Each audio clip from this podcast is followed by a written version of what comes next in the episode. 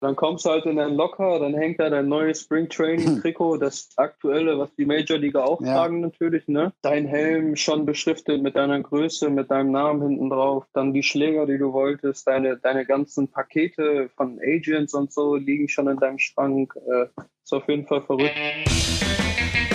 It's time for baseball from Hamburg, Germany. This is the Alp Academy podcast, and these are your hosts, David and Martin.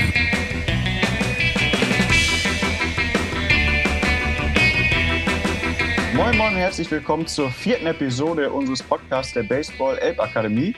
Wieder mit dabei mein Freund Martin Schulze. Moin Martin. Hi David.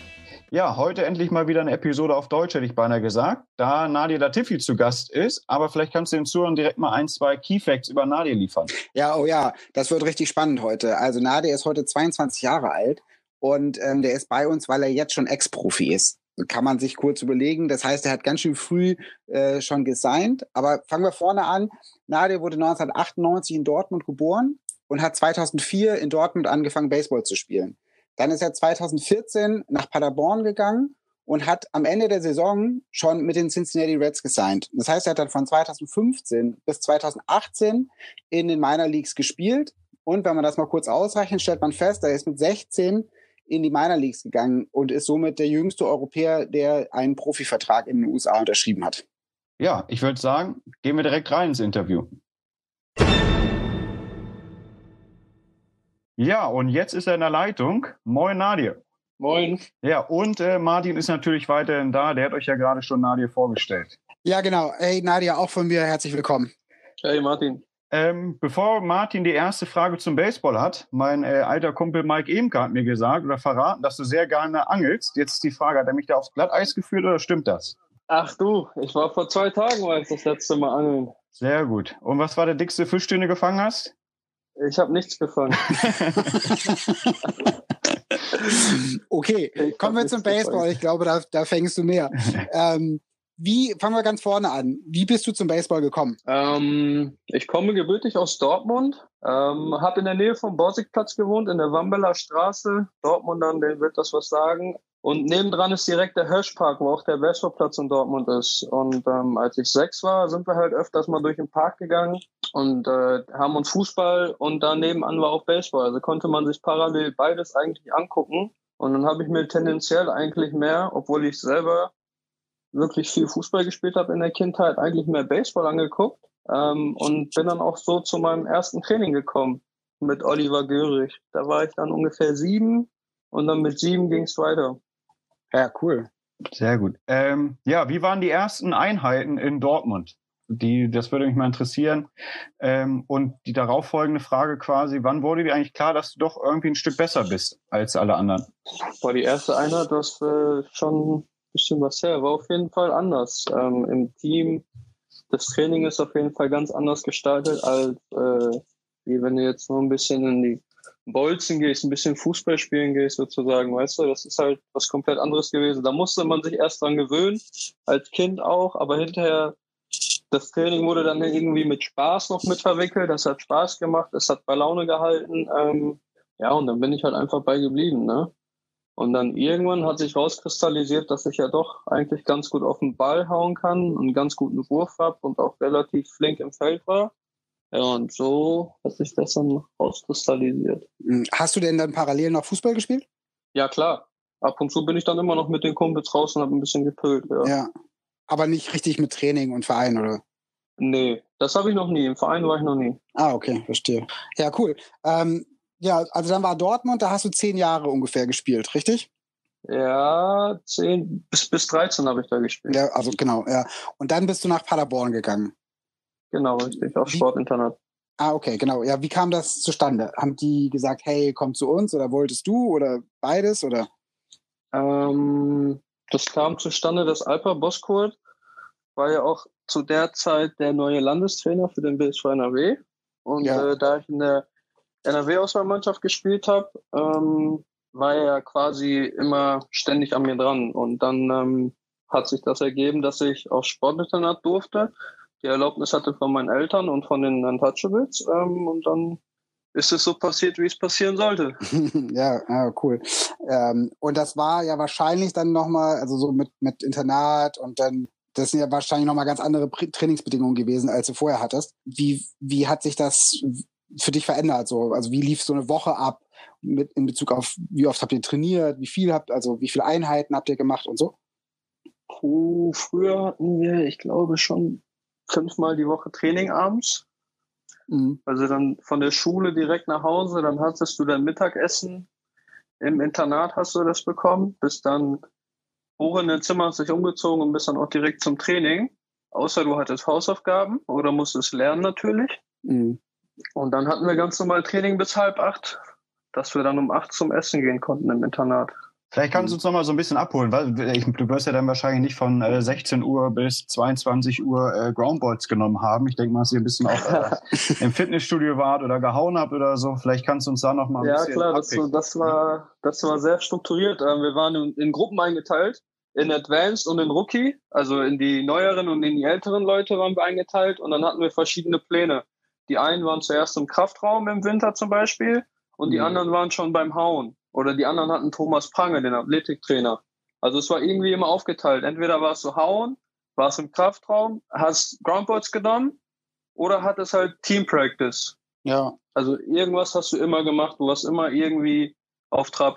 Ja, cool. Und dann habt ihr, und dann habt ihr am gleichen Tag die, äh, die Gruppen gewechselt noch oder war das dann einen Tag, habt ihr Kraftraum gemacht und am nächsten Tag dann Ground, also Teamtraining? Ja, ja, so? genau. Wir sind dann, wir sind dann am Tag, hattest du dann zum Beispiel dann bist du an den Tag, bist du dann zum Beispiel in den Kraftraum gegangen und hast äh, Groundballs genommen und geworfen. Ja. Und dann beim nächsten Tag bist du dann vielleicht nicht in den Kraftraum ja, genommen, genau. hast gehauen und dann wieder Groundballs genommen. Ja, cool. Ja, und ähm, das hast du ja alles nicht so schlecht gemacht. Ähm, wie, wie sind denn, wie, wie ist das denn, wie ist das für, bei dir entstanden, dass Scouts auf einmal dich interessant fanden? Das ist ja alles relativ schnell gegangen. Aber wie erfährt man davon? Ruft Alper dich dann abends an, sagt, Nadia, lass uns mal ein, äh, ein Eis essen gehen, ich muss dir was erzählen oder wie, wie bist du darauf gekommen? Ähm, ich war relativ früh schon in den MLB-Camps mit dabei, die Minicamps in Holland. Und da wurden die Scouts dann halt wahrscheinlich auch schon aufmerksam, wenn man da jemanden sieht. Und äh, was mir, glaube ich, auch geholfen hat, dass der Alpa, der Alpa war ja auch mit den Reds involviert. So hatten die halt auch immer schön Content von mir und wussten, was ich gerade mache, wie es gerade läuft. Mhm. Und äh, ich glaube, das hat auch sehr viel geholfen. Ab wann warst du bei den MLB-Camps? Also schon vor Paderborn? Genau, vor Paderborn schon. Mhm. Ja, cool. Ähm, ja, und dann äh, ging das ja auch mit dir noch intensiver mit der DBA los und du hast ja auch gerade schon die MLB-Geschichten angesprochen. Da gab es ja auch einen Vorfall, habe ich mal gehört, der so ein bisschen deine Persönlichkeit auch äh, da zeigt, ist, äh, als der ja, zwölffache äh, All-Star-Spieler Barry Larkin gefragt hat, wer von zwölf Infidern keinen Eierschutz anhat. Ich glaube, da haben sich nicht so viele gemeldet, richtig? Äh, ja, richtig. ja, äh, zeigt so ein bisschen deine Persönlichkeit, glaube ich. Ich weiß noch, als wir das erste Mal uns beim DBA-Camp begegnet sind, da war ich das erste Mal als Coach dabei, wollte einfach mal ein bisschen reinschnuppern.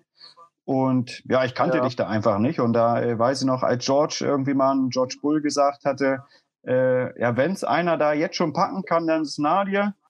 Ja, damals meinte George auch schon, dass der Nadia zur Not einfach mal die Eilbogen ausfährt, um sich da äh, durchzukämpfen. ja, ja, an, an, sich bin ich ja ein lieber Mensch. Äh, nach, außen, ja.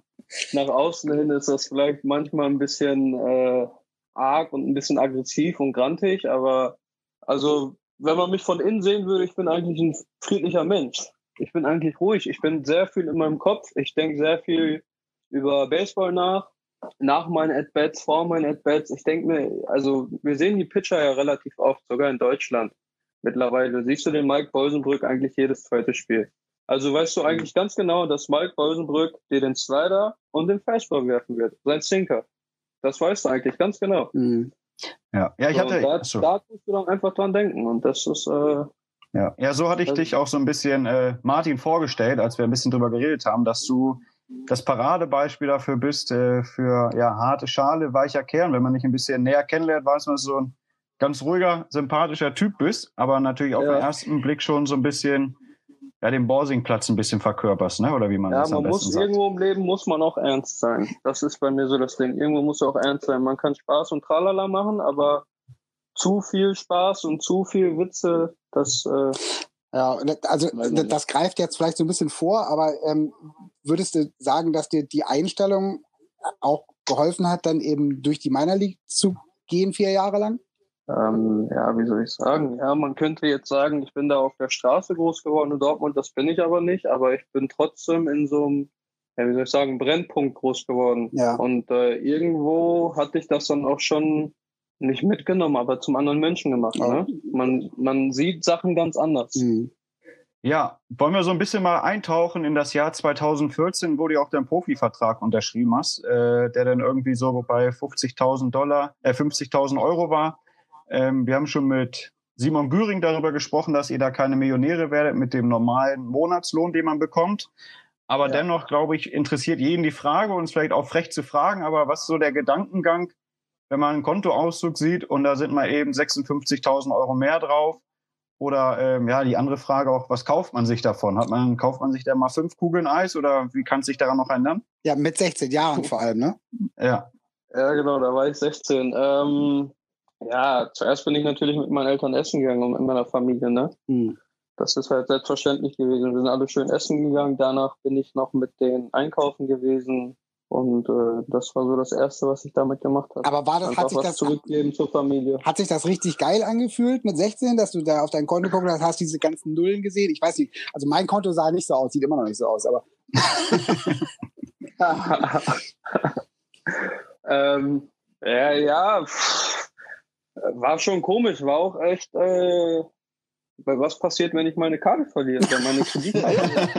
ja, stimmt. Mit 16, mit 16 denkst du an sowas nicht. Vielleicht, Leute wissen das vielleicht, dass du so viel Geld verdient hast Ja. und äh, wollen dir halt vielleicht dein Portemonnaie klauen und so. Das war mit 16 schon riskant, was ich da gemacht habe. Mhm. Total. Ähm, ja, und wir haben es schon vorhin erwähnt, äh, du warst der jüngste Europäer, der jemals einen Profivertrag unterschrieben hat. Und wir haben so ein bisschen nochmal recherchiert und unter anderem hat die Welt getitelt, ähm, das deutsche Wunder kennt in der MLB-Welt. Hast du Ja. dir solche Presse noch angeguckt, hast du es gelesen und was hast du gedacht, wenn du so einen Satz liest? Ist ja schon ja was richtig Cooles und es war ja auch in der Zeit, wurde ja auch Donald Lutz immer bekannt, an Amerika zum Beispiel. Ja, äh, die Zeit, die ersten zwei Jahre, die waren schon heavy, muss ich echt sagen. Da habe ich mir auch gerade noch Gedanken drüber gemacht, wie, wie heavy das eigentlich war für einen 16, 17, 18-Jährigen, durch so eine Mediaphase durchzugehen mit Fernsehen, Zeitungen und Radios wollen mit dir reden. Das ist, äh, ich rate jedem, ähm, macht es lieber nicht. Das lenkt euch nur ab. Was genau, die, die ganzen Interviews meinst du? Ja, Interviews generell, man hat irgendwie, irgendeiner will immer irgendwas von wem und äh, gerade fühlt man sich eigentlich nicht danach und dann macht man es trotzdem und hinterher denkt man sich, oh Mann, warum und bla bla bla und dann wird's halt auch irgendwann immer mehr. Mhm. So mit dem, als ich bei Vox war zum Beispiel, wurde das irgendwann immer mehr. Mhm. Und die waren immer öfter mit dabei und man hatte immer weniger Zeit für sich selber. So und weiß ich nicht, hinterher habe ich jetzt echt bereut, das wirklich so ausgelebt zu haben, das alles preiszugeben. Interessant. Also dann lieber, würdest du jetzt sagen, lieber äh, Kopf runter, auf den Sport fokussieren und weiter Gas geben, oder? Ja, ich wünschte sogar, ich hätte mir in der Zeit kein Instagram-Account gemacht, um ehrlich zu Das sein. ist, ja, das ist interessant, ja, klar. Ähm, und dein Debüt in der ersten Liga, kannst du dich daran noch erinnern, gegen wen das war? Base-Hit, Aus, Fly, Flyball, wie auch immer? Ah, ja, ich kann mich sogar ganz genau daran erinnern. Da war Red Festig noch Coach in Paderborn.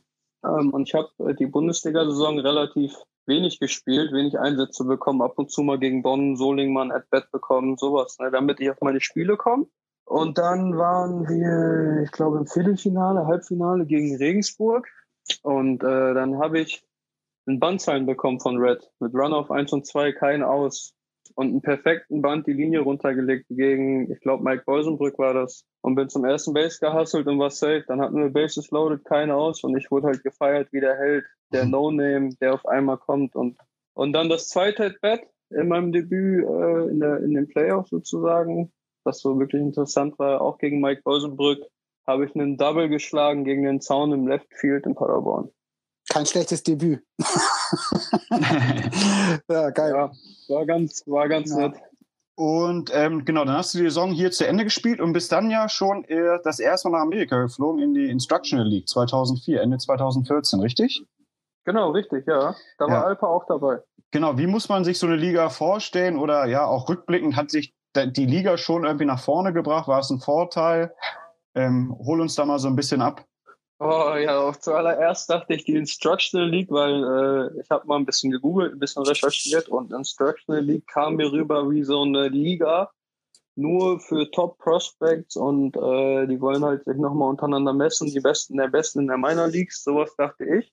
Aber dann bin ich da angekommen und dann waren da wirklich auch nur eigentlich Top Prospects und deren guten Spieler sozusagen. Ähm, aber das war da ähm, entspannt, überraschend.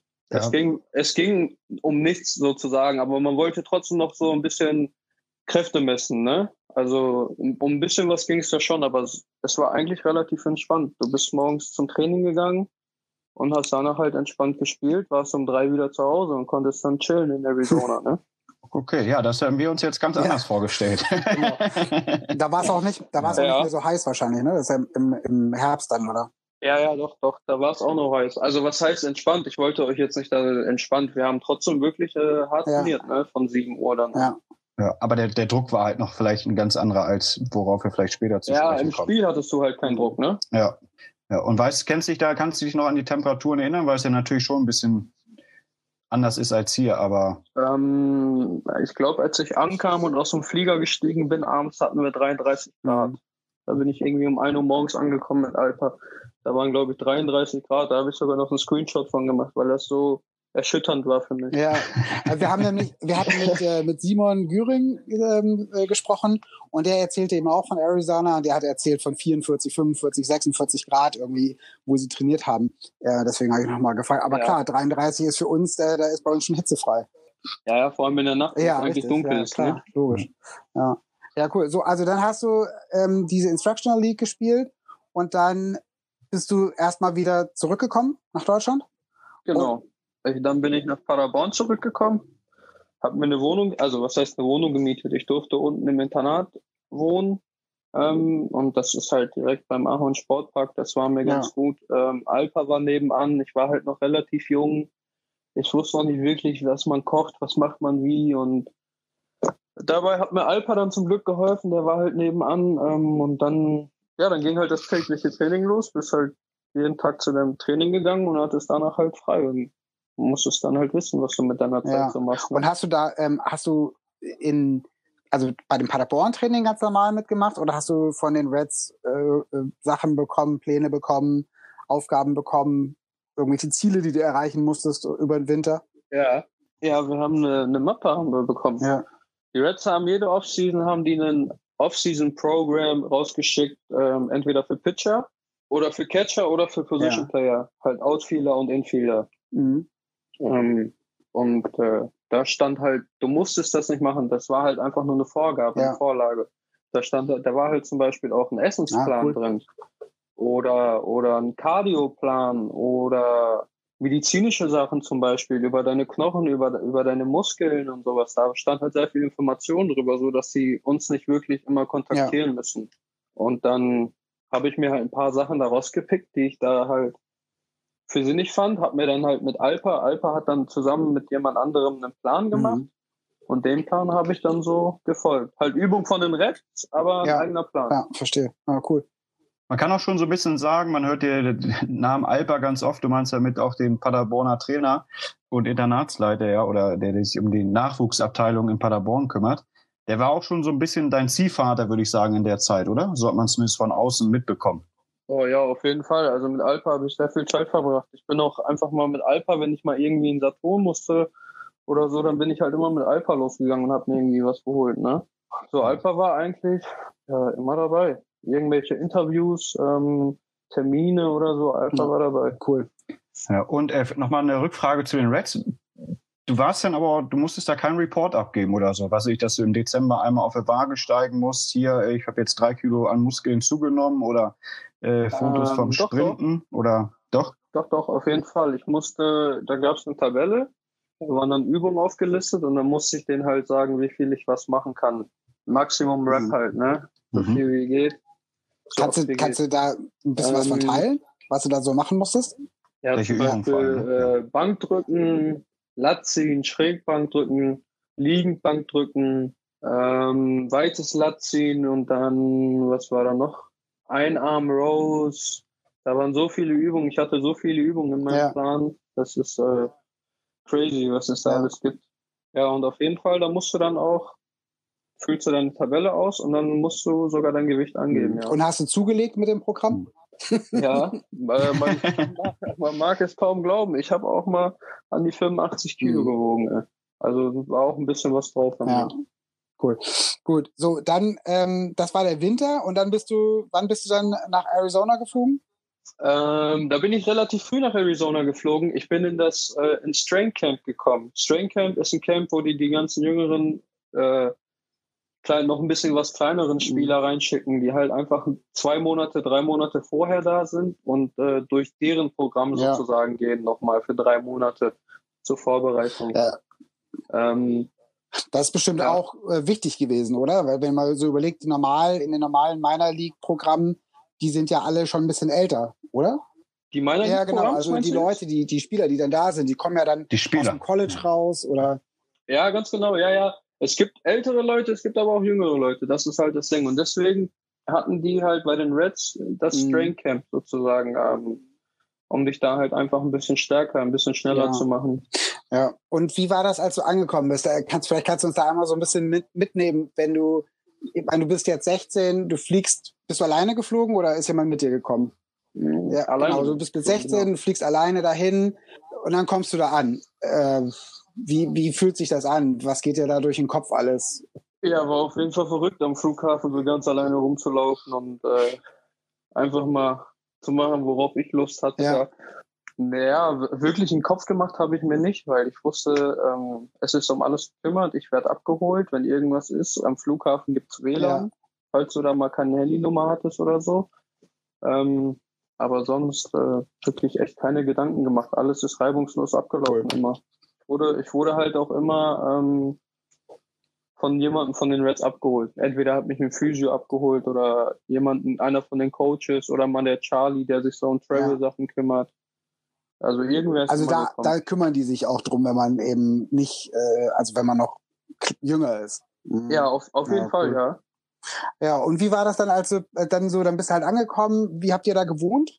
Äh, meine ersten zwei Jahre haben wir in einem Hotel ja. gewohnt. In einem echt sehr schönen Hotel, in Zweierzimmern. Und das war echt sehr ja. angenehm. Und dann, und dann irgendwann bist du ja zum Platz gekommen wir haben äh, so auch hier mit unseren Akademie-Kids immer mal so gequatscht und da kam immer so die Frage, ja, wie ist denn das, wenn du das erste Mal auf den Platz gehst und das erste Mal an der Platte stehst und das erste Mal im Groundball, wie fühlt sich das an? Ja, ich kann euch ja mal so durch meinen ja, ersten Tag führen, wenn ihr wollt.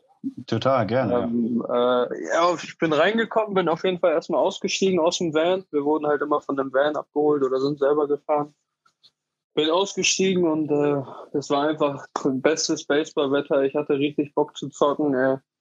Und dann kommst du halt in dein Locker, dann hängt da dein neues Spring Training Trikot, das aktuelle, was die Major League auch ja. tragen natürlich, ne? Dein Helm schon beschriftet mit deiner Größe, mit deinem Namen hinten drauf, dann die Schläger, die du wolltest, deine, deine ganzen Pakete von Agents und so liegen schon in deinem Schrank. Äh, ist auf jeden Fall verrückt, der ja. erste Tag ist auf jeden Fall erstmal viel auspacken und mhm. sich sortieren. Und dann äh, packst du halt aus, sagst allen Leuten mal Hallo, gehst zu den Physios, die Physios checken dich einmal durch, dann gehst du zum Arzt, der Arzt muss dich noch einmal untersuchen und dann bist du free to go, dann kannst du aufs Feld und kannst machen, mhm. was du willst.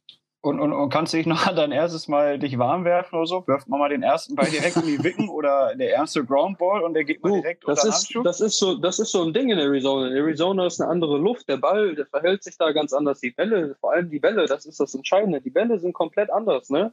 Die haben keine Nähte, damit wirfst du, wenn du den Ball langsam wirfst, kein Two-Seamer mhm. oder so. Das sind komplett andere Bälle. Und äh, ja, das erste Mal einwerfen, das war nicht so schön. ja, geil. Ja, cool. Total coole Geschichten. Ähm, genau, und dann ist ja eigentlich auch so ein bisschen die Frage, wir wissen ja, dass das äh, Paderborner Internat richtig professionell ist und auch sehr gut geführt ist und dass die Jungs ja alle ein super Programm abfeuern. Mhm. Aber dennoch irgendwie muss es ja einen Unterschied geben. Oder, oder was war so der größte Unterschied zwischen deinen ersten zwei Jahren jetzt in Arizona und das Training in Paderborn. Ich denke, also allein die Qualität wird ja nochmal deutlich höher gewesen sein. Wahrscheinlich ja auch so ein bisschen der Einsatz oder so. Oder wie, wie hast du das wahrgenommen? Das läuft halt einfach komplett anders da. Ne? Das sind halt, das ist halt, wie, wie man sagt, die Elite von der Elite. Ne? Die Besten der Besten kommen da zusammen und alle kämpfen für einen Spot. Jeder möchte spielen, jeder möchte die Million verdienen und äh, so wurde auch trainiert. Wir haben halt Spaß beim Training gemacht, aber wir waren trotzdem immer noch ernst so und äh, wollten halt den anderen immer schlechter aussehen mhm. lassen. Ne? Das ist halt ganz normal. Das ist halt ein ganz anderes Klima dort gewesen. Und habt ihr auch sieben Tage Wochen gehabt oder? Ähm Sechs Tage. Sonntag Tage. war immer frei. Das okay. Ja, und du hast ja gerade schon so ein bisschen angesprochen, die, die Mentalität in so einem Lockerroom in den Minor Leagues ist ja auch nicht so ganz äh, leicht und wahrscheinlich auch nochmal deutlich anders, als du mit deinen Kumpels in Paderborn hattest oder auch in Dortmund. Ähm, ja, wie hast du das gehandelt? Du warst immer noch sehr jung, einer der jüngsten Spieler, die da rumlaufen. Dein Englisch war wahrscheinlich nicht perfekt. Wie hast du dich da zurechtgefunden? Ne? Also da, da hat dir wahrscheinlich auch so ein bisschen geholfen, dass du zumindest den harten Kern so ein bisschen äh, oder die harte Schale auf jeden Fall hast, oder? Ja, auf jeden Fall. Also im Lockerroom darfst du dir nichts gefallen lassen, egal von wem. Das ist mhm. sowas wie dein Zuhause. Du, es kommt ja auch niemand in dein Zuhause und du lässt dir was gefallen, ja. weißt du, wie ich meine? Ja. So, ich sage nicht, dass es da zu Schlägereien kommt, sondern natürlich unter Männern auch, wenn, wenn die sich da aneinander reiben, aber ich, davon habe ich mich immer ferngehalten. So. Aber mir ein bisschen Shit zu geben oder so, das, das zieht nicht. Da gebe ich halt Shit zurück und äh, so ist das halt im Lockerroom. Aber natürlich gibt es auch Tage, da kommst du in den Lockerroom und äh, Leute tanzen zusammen, überall wird spanische Musik gehört und deine Buddies sind einfach nur am Chillen, ihr hängt einfach nur ab, alles ist ruhig. Aber dann hast du auch Tage natürlich, da kommst du in den Lockerroom und dann ist da die Hölle los. Also wirklich. Überall laute Musik, Leute schreien rum und äh, ja. Ja, du hast ja hast es gerade gesagt, deine Buddies da, ähm, als wir mit Simon, wie gesagt, gesprochen hatten, der eben auch in Arizona war, der sagte, er hat so eine ganz, so eine kleine Gruppe von Leuten gehabt, mit denen er halt immer abgehangen hat. Alles andere war sehr Rivali mhm. ja, Rivalität halt, ne? War das Fandst du das ja. ähnlich oder war die Gruppe größer oder? Also ich war echt überrascht. Ich dachte, als Deutscher würde man wirklich, so weil die halt äh, Deutschland fremd sind, dass ich da nicht so viele Freunde finden würde. Aber ähm, aber sonst auch von den Amerikanern so, auch wenn der wenn der Dude vielleicht nicht so ein cooler cooler Typ war. Waren noch andere Europäer in deiner Mannschaft? Ähm, die ersten zwei Jahre, kannst du dich daran erinnern oder nicht? Nee, das Jahr vor mir waren Europäer, glaube ich. Okay.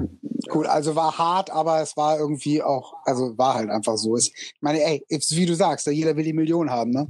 So, ganz einfach. Ja, klar, natürlich. Du willst, du, du willst was erreichen, du möchtest dein, ja. dein Lebensverdienst einfach mit Sport ja. verdienen, natürlich.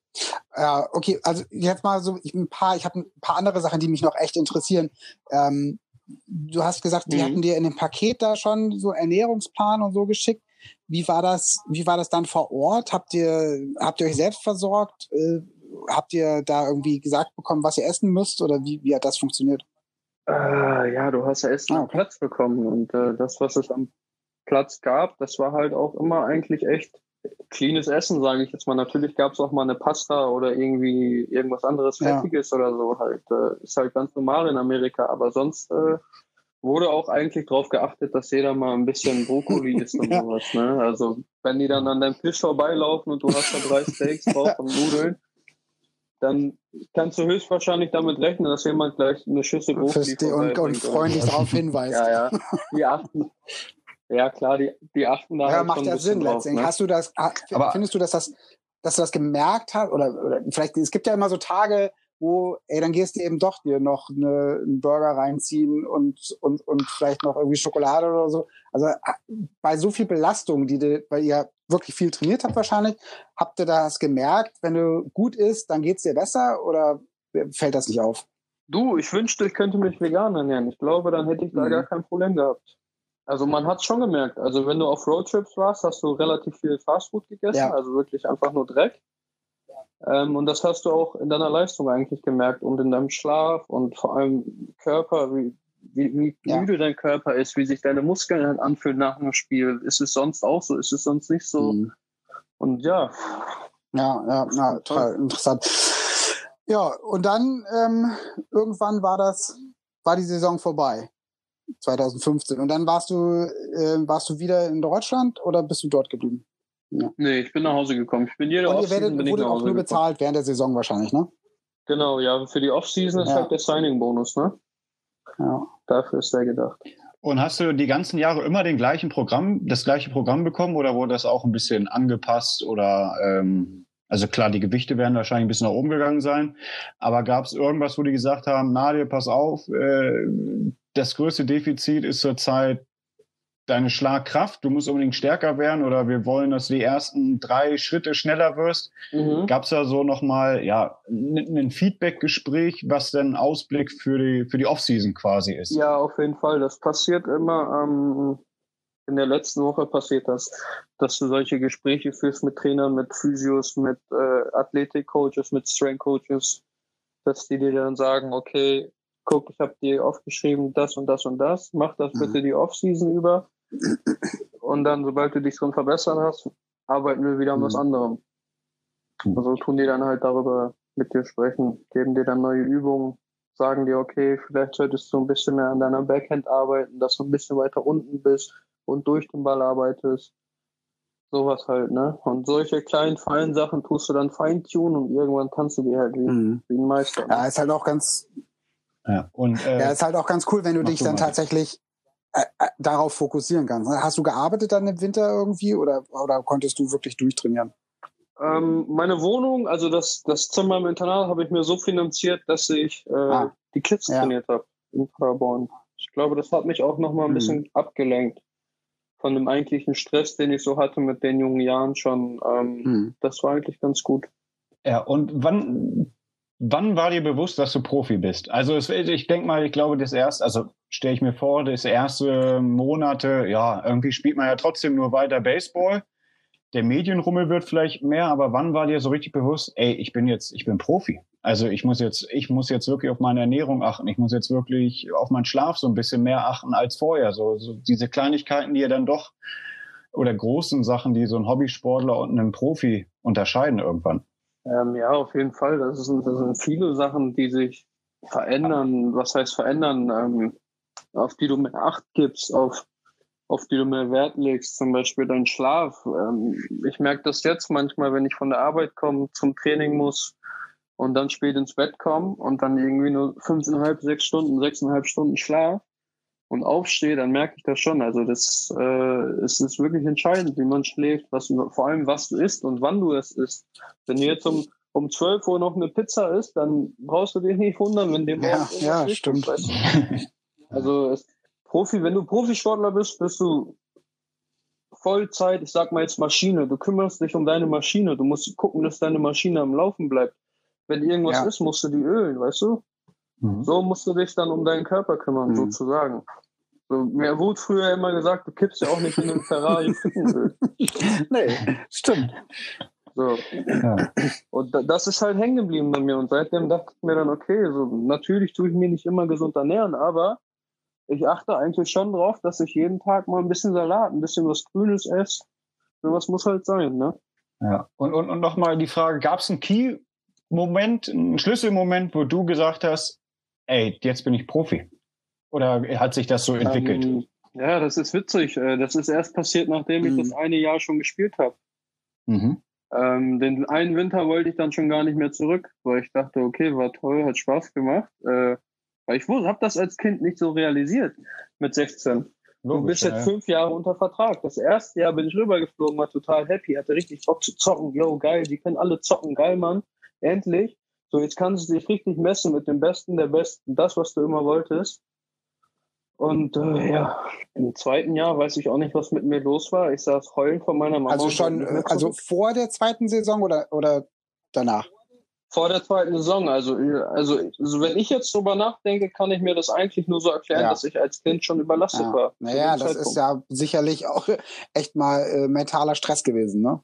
Krass, du hast Auf vorhin äh, so zu dem Thema, du hast vorhin irgendwann gesagt, ähm, dass, äh, dass die ersten zwei Jahre schon echt heftig waren. Was hast du damit gemeint? Ja, einfach mental. Mental und körperlich die ersten zwei Jahre, vor allem du bist ja. 16, 17, 18 Was, wie viele Spiele habe ich im Jahr gemacht? Bestimmt über die 160 mhm. Spiele mit Spring Training, die du alleine je, nur auf dem Feld bist. Ja. Du musst ja nicht mal gespielt haben. Du sitzt doch mal 163 Spiele nur ja, auf der Bank. Ja, das ist anstrengend, klar. Ja, ja, klar. Also, Aber dann hast du ja trotzdem weitergemacht. Hast du dann noch zwei Jahre gespielt. Also, also irgendwie war es ja dann doch. Ja, auf jeden äh, Fall. Ja, es hat halt, es war halt, wie ich eben schon gesagt habe, ich dachte einfach, ich bin über, was ich mir jetzt denke über die Situation, wenn ich jetzt zurückdenke, denke ich mir einfach nur, okay, der Junge war ja. überlastet. Es war einfach viel zu viel. Ich habe auch nie was gesagt. Ich habe immer gesagt, ist alles gut, mir geht's gut. Und äh, ja, wenn man nicht mit mit mit mit mit, mit, ja. Mitmenschen spricht, sorry, ähm, ja. dann passiert das halt. Aber man lernt draus. Ich sag Bescheid, wenn irgendwas ist und ja, dann sind die nächsten zwei Jahre einfach glatt verlaufen. Hättest du dir rückblickend äh, sowas wie, ja, wie beim Fußball? Es gibt ja Spielerberater. Ne? Es gibt ja auch gerade die Riesendiskussion, der, der eine Junge aus Dortmund soll ja als auch mit 16 in der Bundesliga spielen. Hättest du dir irgendwie gewünscht, dass, dass, ja, dass so ein Typ wie Alper vielleicht noch mehr Zeit gehabt hätte oder deine Eltern mit nach Amerika hätten kommen können oder so? Glaubst du, das wäre die Medizin dagegen gewesen? Das ist schwer zu sagen. Ich glaube aber eher nicht. Also einfach, es war einfach okay glaube ehrlich, ich glaube, das hätte mich, ich glaube, das hätte mich noch mehr mhm. abgelenkt, meine Eltern dabei zu haben, als alleine schon ja. äh, das Leben auszufigern, weißt du? Ja, David, das war Teil 1 mit Nadia. Ähm, das war zum Schluss ganz interessant. Äh, das war schon challenging für ihn offensichtlich, weil er so jung war, in die USA gegangen ist. Äh, da war viel anders. Das ist, man, man unterschätzt das immer so ein bisschen, glaube ich. Also ich selbst bin mit 24 in die USA gezogen, bin dann dort äh, zum College gegangen und selbst mit 24 war das anstrengend, ja. Also du sprichst die Sprache, klar irgendwie schon, aber irgendwie dann eben auch doch nicht. Und du kennst die Kultur, aber irgendwie auch nicht richtig. Und insofern ist das Ganze wirklich schon echt herausfordernd, wenn du mit 16 äh, Jahren alleine in die USA gehst. Ja, auf jeden Fall. Das hat der Nadia auch irgendwie auch erwähnt und auch, dass es vielleicht äh, nicht immer so super in einem Lockerroom ist, vielleicht bei der, bei der äh, Minor League. Aber am Ende des Tages hat er auch, finde ich, sehr viel Positives einfach berichtet. Ne? Die, die Unterschrift, wo du einfach mal 50.000 Euro bekommst, ähm, dass er einfach auch eine coole Zeit hat. Er hat ja auch oft gesagt, dass er echt viele coole Jungs auch kennengelernt hat, auch Freundschaften, mit denen er jetzt die immer noch pflegt. Ähm, und was er halt so Nebensätzen äh, geäußert hat, fand ich ganz interessant. Dieses professionelle Umfeld, da hängt dann dein Trikot. Du gehst zum Physio, kriegst äh, Essen und, und das ist so der zweite Punkt, wo ich auch sage, was auch wieder sehr interessant war, ist, ja, die Ernährung einfach, ne? dass er auch selber gesagt hat, dass er das Day to Day, Tag für Tag gemerkt hat, wenn er sich gut ernährt hat oder wenn er sich schlecht ernährt hat. Ähm, ja, ist auch immer das, was wir predigen. Ernährung ist halt wirklich auch das A und O, damit du den nächsten Tag gut Baseball ja, spielen kannst. Ja, absolut. Ähm, genau, und das beendet dann Teil 1. Im nächsten Teil schauen wir dann auf seine Karriere und seinen Aufstieg in den Minor Leagues, weil er dann einmal eine Liga eben hochgestuft wurde. Dann hat er aber auch irgendwann ja, seinen Rückzug natürlich wieder äh, angekündigt und hat sich selbstständig so ein bisschen darauf vorbereitet, wieder nach Deutschland zu gehen. Jetzt ist er wieder in Deutschland, spielt wieder in Paderborn und wir quatschen mit ihm ein bisschen über Baseball in Deutschland, wie sich das entwickelt und wie das attraktiver gestaltet werden kann. Und dann haben wir natürlich noch unsere ja, schon berühmten Kids Questions äh, von Akademiespielern, die äh, wirklich gute Fragen diesmal gestellt haben. Ja, total. Mittlerweile können die es wirklich richtig gut. Und ja, vielen Dank fürs Zuhören und äh, von uns aus Tschüss. Und bevor wir das vergessen, tausend Dank an unseren Mann JD und auch an Kevin McLeod für den großartigen Song Surf Shimmy. Bis dahin.